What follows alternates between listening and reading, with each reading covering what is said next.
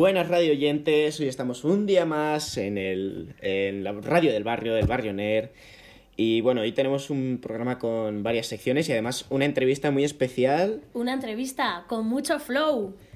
Con, bueno, con lo que... con el que creo que fue un alumno tuyo de este instituto. Sí, es un gran artista. Él es Daniel Toro. Vais a ver además que en sus, bueno, en su entrevista también aparece alguna parte de su primer disco. Eh, y es interesante que veamos este tipo de música y este tipo de artista, que sobre todo es artista hecho en barrio. Hecho, hecho en con el, el barrio, flow, con el flow de Diana. Con el flow, ese siempre. Bueno, pues... hecho a sí mismo. Le, le damos paso a la entrevista de Toro, que sí. ¿La realizaron? ¿Quién la realizaron? Venga, Izán Rodríguez, eh, Darío Rubio y Álvaro Aranda se pusieron eh, en esta ocasión detrás de los micros y le hicieron en la entrevista a Daniel Toro.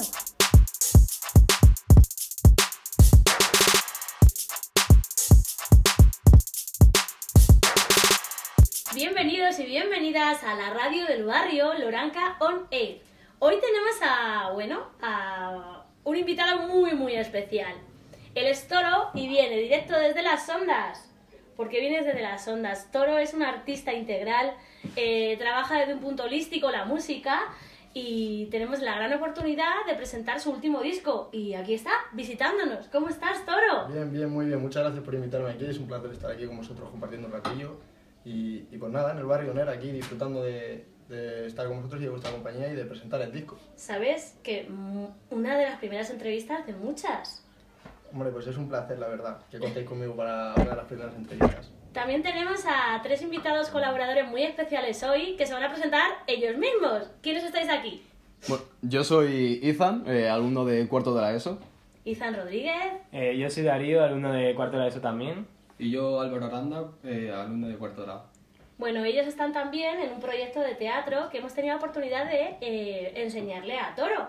Es un proyecto en el que ellos y ellas dirigen, coordinan, reescriben una de las obras de teatro. ¿Te pasaba a ti eso, Toro, cuando estabas en el I S T I? Eh, bueno, nuestra situación era un poco distinta, debido a que eh, cuando nosotros estábamos en cuarto de la ESO, fuimos un poco como, como los que iniciaron los movimientos de teatro, de rap, de, de los, movimientos, los movimientos un poquito más urbanos.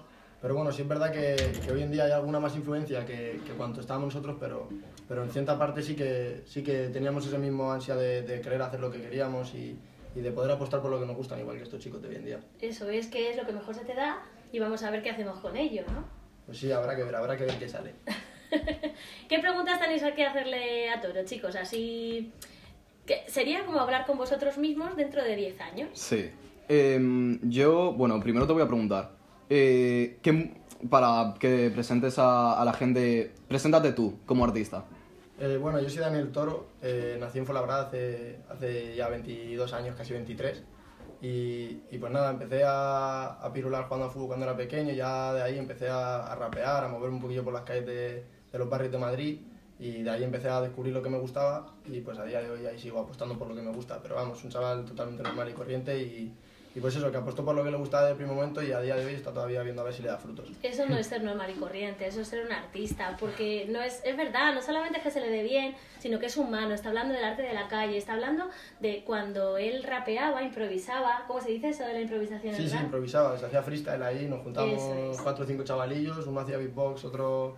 otro empezaba a rapear y, y pues nada, ahí entre todos retroalimentando el talento. ¿Cuántos discos llevas ya, Toro? Pues ahora mismo este es el primero que he sacado, eh, gracias a Dios ha ido, ha ido mejor de lo que casi imaginábamos, ha cogido bastantes números, estoy bastante contento con el apoyo que hemos recibido, pero, pero dentro de poquito vienen más, hay que, hay que seguir trabajando y, y siempre con humildad y bajo perfil.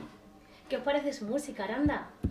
Bueno, pues yo, a mí la verdad que me gusta bastante su música, ya que lo escucho normalmente, también... es verdad que es así música que va a pegar dentro, si no pega ya, va a pegar dentro de nada y a mí me gusta bastante, la verdad. ¿Qué tipo de música escuchas tú, Darío? Pues no suelo escuchar mucha música, pero al escuchar a Toro la verdad que me ha llamado mucho la atención y me ha animado a escuchar más música. Este tipo además, ¿no? Yo le decía, está, pero estás como raro, Toro, yo te oigo los discos y te oigo como electrónico. ¿Qué es eso de, de oírte diferente? Bueno, a día de hoy ya han salido nuevos instrumentos, ya como quien dice, ¿no? Que está así el autotune, que sí, eso hay un montón es. de compresores de voz. Yo de eso no lo manejo mucho porque eso ya son más trabajo de los productores, que hay que darle también su, su, su crédito, que esa gente trabaja más casi que los artistas. Nosotros al final nos dedicamos a poner la voz y a hacer la música, pero ellos producen, trabajan la voz, trabajan la mezcla, trabajan eh, todo, el máster de la canción, y son los que le dan color a tu voz, los que hacen que suenen bien. A día de hoy ya hay tantos, yo digo que es un instrumento más, hay gente que dice que es un plugin o un efecto, pero el autotune al final a día de hoy es otro, otra vía de escape para esas personas que a lo mejor no tienen eh, el talento de la voz como tal matizado desde pequeño, y, y sí tienen el talento de la composición o tienen el talento de las melodías, y sí, con ese autotune pues les abren la puerta que a lo mejor eh, de, originariamente no la tenían abierta. Yo tengo una pregunta muy importante para los músicos que estáis aquí. Sí. El grupo Cristal, también Izán Ro, eh, me gustaría preguntaros qué es para vosotros la música. Preguntada. Pues, a ver... Para mí, la... yo soy músico, yo toco en un grupo de música de manera un poco más profesional, toco en dos, pero llevo uno muy al extremo. Eh, para mí la música me ha salvado en muchos momentos, eh, y aparte de eso, ahora mismo la música es mi vida. O sea, yo llego a mi casa y me pongo a tocar la guitarra, el bajo, el piano, me pongo a producir, porque, bueno, aparte de músico también soy eh, productor y algunas cositas. Y para mí, como cualquier medio de arte, que a mí me, me gusta mucho el arte, es una forma de escape y otra forma... no distinta de ver el mundo, sino que te ayuda a ver el mundo de algunas maneras. Eh, a mí, la música es para mí toda mi vida, y todo lo que me haga a mí feliz hacer con la música me gusta presentárselo a las demás personas que me pueden estar viendo, o ya no digo mis fans porque no me las voy a dar de subido, pero a gente que simplemente como yo le gusta la música, o es simplemente eso. Y nada, nada más y nada menos, simplemente, dice, claro que sí, Toro. Eh, bueno, yo si tuviese que definir la música, es que realmente la música es un poco abstracta, cada uno le tiene que dar el sentido que, que le entiende por música, pero yo diría que es como un mensaje de libertad, donde tú tienes un ritmo, o no hace falta ni ritmo, a veces es simplemente poesía, a capela, yo lo veo todo muy, muy interrelacionado, y para mí la música es eso, poder dar el mensaje que tú quieras dar, ya sea de, de eso, independientemente del género, de rock, de pop, de rap, de trap, de reggaetón. Al final todo tiene un mensaje y tiene un trasfondo, tú tienes una, una sensación, una vibra, tú a veces haces canciones de... de un contexto social porque te apetece criticar cómo va la política de tu país, o a veces simplemente te, hace, te apetece hacer canciones de un momento de fiesta, describiendo eh, cómo estás con tu novia, cómo estás con tus amigos, cómo estás así tranquilamente eh, disfrutando de un momento, y no tienes por qué tampoco dar un mensaje como tal, eh, tan explícito que a lo mejor eh, es hacer una crítica contra el gobierno, hacer un tema de alguna desigualdad social, pero sigue manteniendo un mensaje, y al final tú eres libre de, de poder decir el mensaje que, que a ti en, tu momen, en cada momento se te, se te inspire y, y te logre dar ese momento de paz de, o de vía para poder transmitir ese mensaje que tú quieres transmitir. El arte, la música, sí, como un altavoz, y también como un medio en el que dicen que los jóvenes sois el presente, pero realmente sois el futuro y el presente también, evidentemente, y tenéis que tener también una vía en la que poder comunicar lo que sentís, lo que pensáis, lo que criticáis y lo que elogiáis. Sí, a simple vista, la música que hacemos Toro y yo es totalmente distinta, pero claro, yo no la veo de esa manera, porque eh, a mí me gusta también mucho el rap, el, el rap, eh, el rap aparte de, del rock, Eh, y me gusta mucho el mensaje que puede llegar a dar, pero me parece que lo ha dicho muy bien, porque no siempre es dar un mensaje de demanda o reivindicación sobre algo, simplemente puedes transmitir que estás feliz o mm, te gusta lo que estás haciendo, la melodía, lo bonito de, de cantar o de, de rapear. Y antes habéis dicho una cosa sobre el autotune, que mm, hay mucha gente del medio, sobre todo de mi, de mi nicho, que es eh, tocado de la forma más puritana posible, y es eh, el autotune. Me gustaría saber tu opinión totalmente sincera sobre el autotune, o la de todos vosotros, sobre lo que... Bueno, porque yo tengo la mía y ahora lo diré. Eh, bueno, yo en cuanto al autotune, realmente, como bien he dicho antes, al fin y al cabo a día de hoy lo veo como un instrumento más, como simplemente una plataforma más que te pueda llegar a lograr conseguir el sonido que tú necesitas. Eh, claramente sin desmerecer a las personas que, que nacen con el talento de tener la voz limpia o de tener la voz trabajada. Hay mucha gente que va a clase de canto y eso también hay que, hay que acreditárselo. Pero a día de hoy hay tan, la tecnología evoluciona tan rápido que hoy en día a lo mejor no hace falta que sepas cantar como tal desde de, de, de, de la base, que tienes que saber usar el autotune. Pero sin olvidar que el autotune al final es una herramienta, es un instrumento, no es, no es un plugin que tú hablas y ya hace que suene bien. O sea, tú tienes que también saber manejar el autotune, igual que tienes que saber manejar una guitarra, igual que tienes que saber manejar eh, un xilófono, igual que tienes que manejar cualquier instrumento. Claramente tiene su grado de dificultad y es... Y es un instrumento que a día de hoy está en cualquier persona, porque hoy en día todo el mundo tiene un ordenador, o todo el mundo tiene un móvil, o todo el mundo tiene eh, las plataformas necesarias para poder hacerlo, pero no deja de ser eh, como el intermediario entre lo que tú haces y el resultado que quieres obtener. Eh, sí, yo, bueno, yo opino prácticamente lo mismo. Me parece que eh, el autotune es un medio, el, la voz eh, es un instrumento, igual que puede ser una guitarra, un bajo, una batería o un piano. Y hay gente que no, no, no nace con el don natural de cantar o simplemente lo utilizan como una forma más de dar un toque distintivo. Eh, por ejemplo, a mí me pilla muy de cerca. Eh, mi Noa, la cantante de, de mi grupo, tiene un don para cantar. O mucha gente puede nacer con un don. Y mucho trabajo detrás. Y muchísimo trabajo detrás, claro, es a donde iba. Eh, aunque tú nazcas con el don, tienes que mejorar la voz, tienes que hacerlo día a día. Igual que practicar con un instrumento, practicas con la voz. Eso no quita... Eh, que aunque tú, eh, a mí me pusieron, en, a mí, yo hablando con un músico, eh, me puso un ejemplo muy sencillo. De una voz, si tú quieres eh, mejorarla, eh, tú puedes tener una voz de un tres y poder subirla a un cinco trabajando, o poder subirla a un seis. Pero una persona que nace con una voz de ocho puede llegar al diez de forma muy sencilla. Y la música en su... en su total es compartir. Es muy elitista, pero al fin y al cabo siempre se lo quieres demostrar a las demás personas. Por eso a mí me parece bien que cualquier persona pueda hacer música y de la mejor manera posible. Madre mía, chicos, y yo pensé que hablaba rápido. Debe ser que los artistas musicales, sabéis, como de repente, ¿no? Aranda, Darío, nos han dejado sin poder meter baza. Última pregunta para, para Toro. ¿Tenéis algo más que decir? Pues bueno, yo quería preguntar, sacando el tema de la música, un poco más de este instituto, que quería saber tu experiencia desde que entraste aquí, en primero era eso, me imagino. Y nada, y cómo eras en el instituto y alguna travesura que hayas realizado aquí. Bueno, y bueno, un yo... consejo también. Yo desde que entré en el instituto... Darío, repite la pregunta. Bueno, pues quería decir que sacando el tema de la música e introducirnos más en el instituto, quería saber, pues... tu experiencia en este instituto y cómo eras aquí y alguna travesura que hayas realizado dentro de... También algún consejo a estas nuevas generaciones, Toro. Bueno, yo desde que tengo casi razón de, de ser, que fue a eso de cumplir los doce, trece años, ya estaba, estaba en, el instituto, en el instituto. O sea, yo he estudiado toda la ESO y bachillerato aquí, eh, donde he hecho todos los amigos y compañeros que a día de hoy me acompañan todavía en la vida. Y yo era un poco traviesillo, sí, yo no era muy, muy buen estudiante, repetí un par de veces, ahí estaba todo el día trasteando con los profesores. Pero bueno, gracias a Dios ahí todavía hay profesores que quedan buenos, como Diana en este caso, que, que decidió apostar por mí y darme la oportunidad de, de poder enseñar mi talento, por decirlo de alguna forma, que bueno, al final es un talento que se ha ido creando a base del tiempo, no fue que yo nací con eso, yo empecé a rapear poco a poco. Y me dejó enseñárselo a la gente, eh, por suerte le, le gustó a la gente, empezó a apoyarme. Y pues nada, también es una herramienta que me, que me dio lugar a poder aprobar algunas asignaturas, porque yo iba ahí un poco, un poco tiramillas con las asignaturas, que sacaba cuatro o cinco, iba a clase cuando iba. Y, y pues nada, era un poco travieso, pero, pero bueno, a día de hoy sigo estudiando, sigo trabajando, hay que ser una persona aplicada por mucho que, que se haga música, porque eso no sabe cuánto va a durar, no sabe si se va a llegar a dar. Y... ¿A tu yo de ayer qué le dirías ahora mismo, Toro? A mi yo anterior... Eh, seguramente le diría que, que fuese un poco más respetuoso con, con los profesores, con ir a clases, con las rutinas. Eh, las rutinas a día de hoy son demasiado importantes, o sea, todo lo que tú aprendes con quince, dieciséis años se te va a ir reflejando en los años posteriores y es importante ser una persona educada con todo el mundo y tratar a todo el mundo por igual.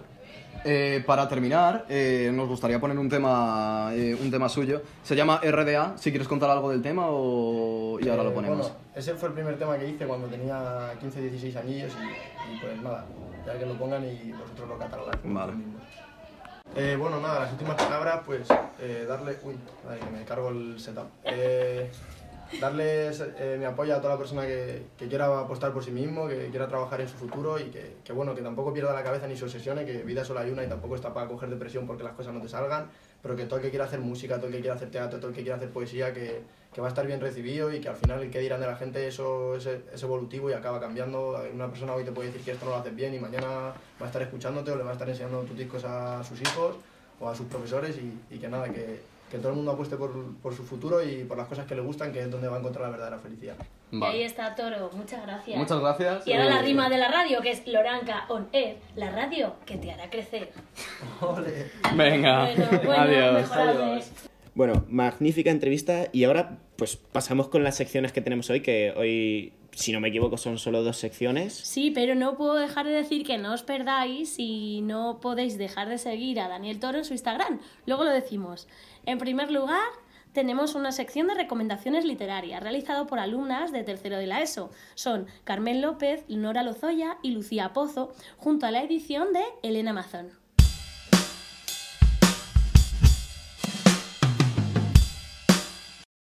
Como creemos que algo mágico puede suceder cuando se lee un buen libro, hoy os traemos Te espero en el fin del mundo. Te espero en el fin del mundo es un libro escrito por Andrea Longarela y se publicó en dos mil veintiuno. Está narrado por Levi y por Vi, dos mejores amigos de toda la vida que según van creciendo se van dando cuenta de que sus sentimientos van más allá. Pero también, a medida que crecen sus vidas, son cada vez más incompatibles ya que cada uno tiene un sueño que cumplir. En esta historia no solo se ve el amor entre ambos, sino también cómo su camino se separa para dejar espacio al sueño del otro. Desde entonces cada uno tendrá sus propias experiencias. Caerán, aprenderán y evolucionarán. ¿Por qué leer Te espero en el fin del mundo? Es una historia que te envuelve al punto de que no puedes dejar de leerla. Además de que a lo largo de la historia la autora hace reflexiones que harán que te quedes pensando. Nosotras nos quedamos con estas palabras de la novela. Que los sueños propios son tan importantes como la mejor de las historias de amor. Pero la vida no gira en torno al amor. La vida es mucho más que eso. La vida es realización personal, es riesgo, es caerte y levantarte mil veces, es descubrir quién eres y quién no. Las personas somos decisiones. Las personas somos lo que hacemos, no lo que decimos o nos esforzamos por creer. Las personas somos los riesgos que corremos, las promesas que cumplimos y lo que damos a los demás de nosotros mismos. Y esta ha sido nuestra recomendación de hoy. ¡Adiós! Adiós. Magnífica sección de lectura y también tenemos otra más de... Bueno, de Daniela, que siempre tiene sus secciones. Eso, Daniela es. En la radio. Y hoy tenemos una más. Daniela Bruñas, de primero de la ESO. Ella recomienda música y cine, y también literatura.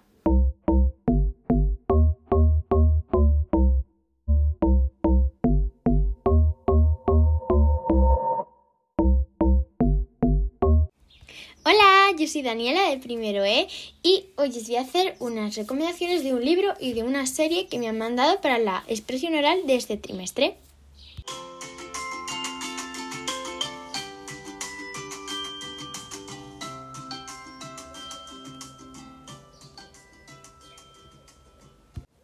El libro que yo os voy a recomendar se llama Historias de niñas que se atrevieron a soñar y son... las historias reales de diez niñas que nos cuentan su experiencia y su esfuerzo para cumplir sus sueños, o no sus sueños, sino algo que querían hacer para ayudar a su, a su ciudad, a, a sus familias o simplemente algo que ellas querían hacer.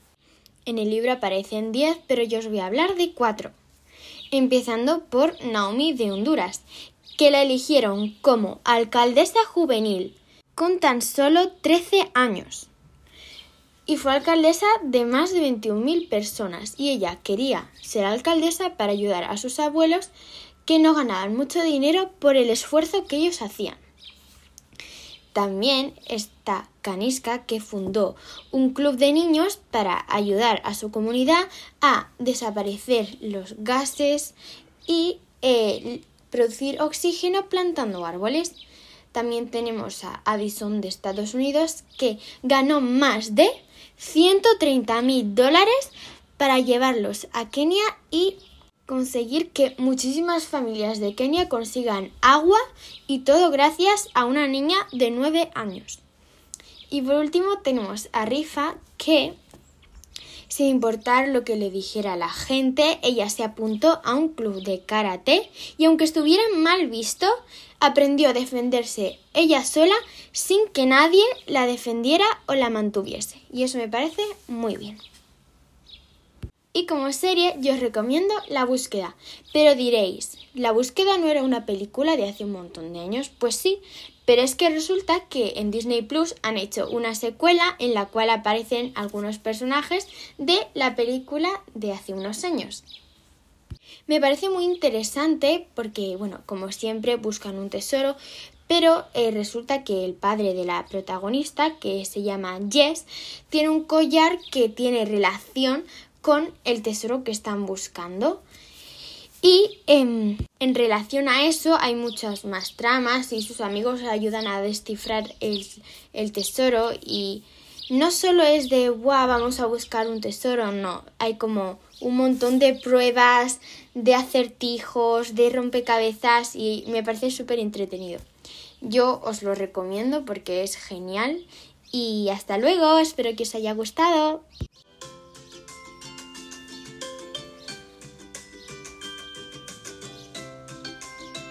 Bueno, pues ya tenemos aquí el programa terminado. dos secciones. Hoy no han sido tantas porque, la verdad, el último programa, por ejemplo, tuvimos mucha sección. Fue, estuvo cargado de arte, un programa muy artístico. Me gustó. Un programa con mucho arte. Y bueno, creo que tienes por aquí ya preparado el Instagram de... Venga, el Instagram de este gran artista hecho a sí mismo, eh, con trabajo de barrio, con arte y con el tema tan polémico del que hablamos, el autotune, y esa maravillosa edición. Los videoclips de Toro son fantásticos. No podéis dejar de seguir a Toro H W D en Instagram. Y de ahí a Spotify, igual que nuestra radio. Claro, de ahí ya te, te tendrá todas sus redes sociales ahí puestas en el Instagram. Bueno, radio oyentes, hasta el próximo programa. La radio del barrio. Loranca on air. La radio que, que te, te hará crecer. crecer. Y como última recomendación, nunca dejéis de perseguir vuestros sueños.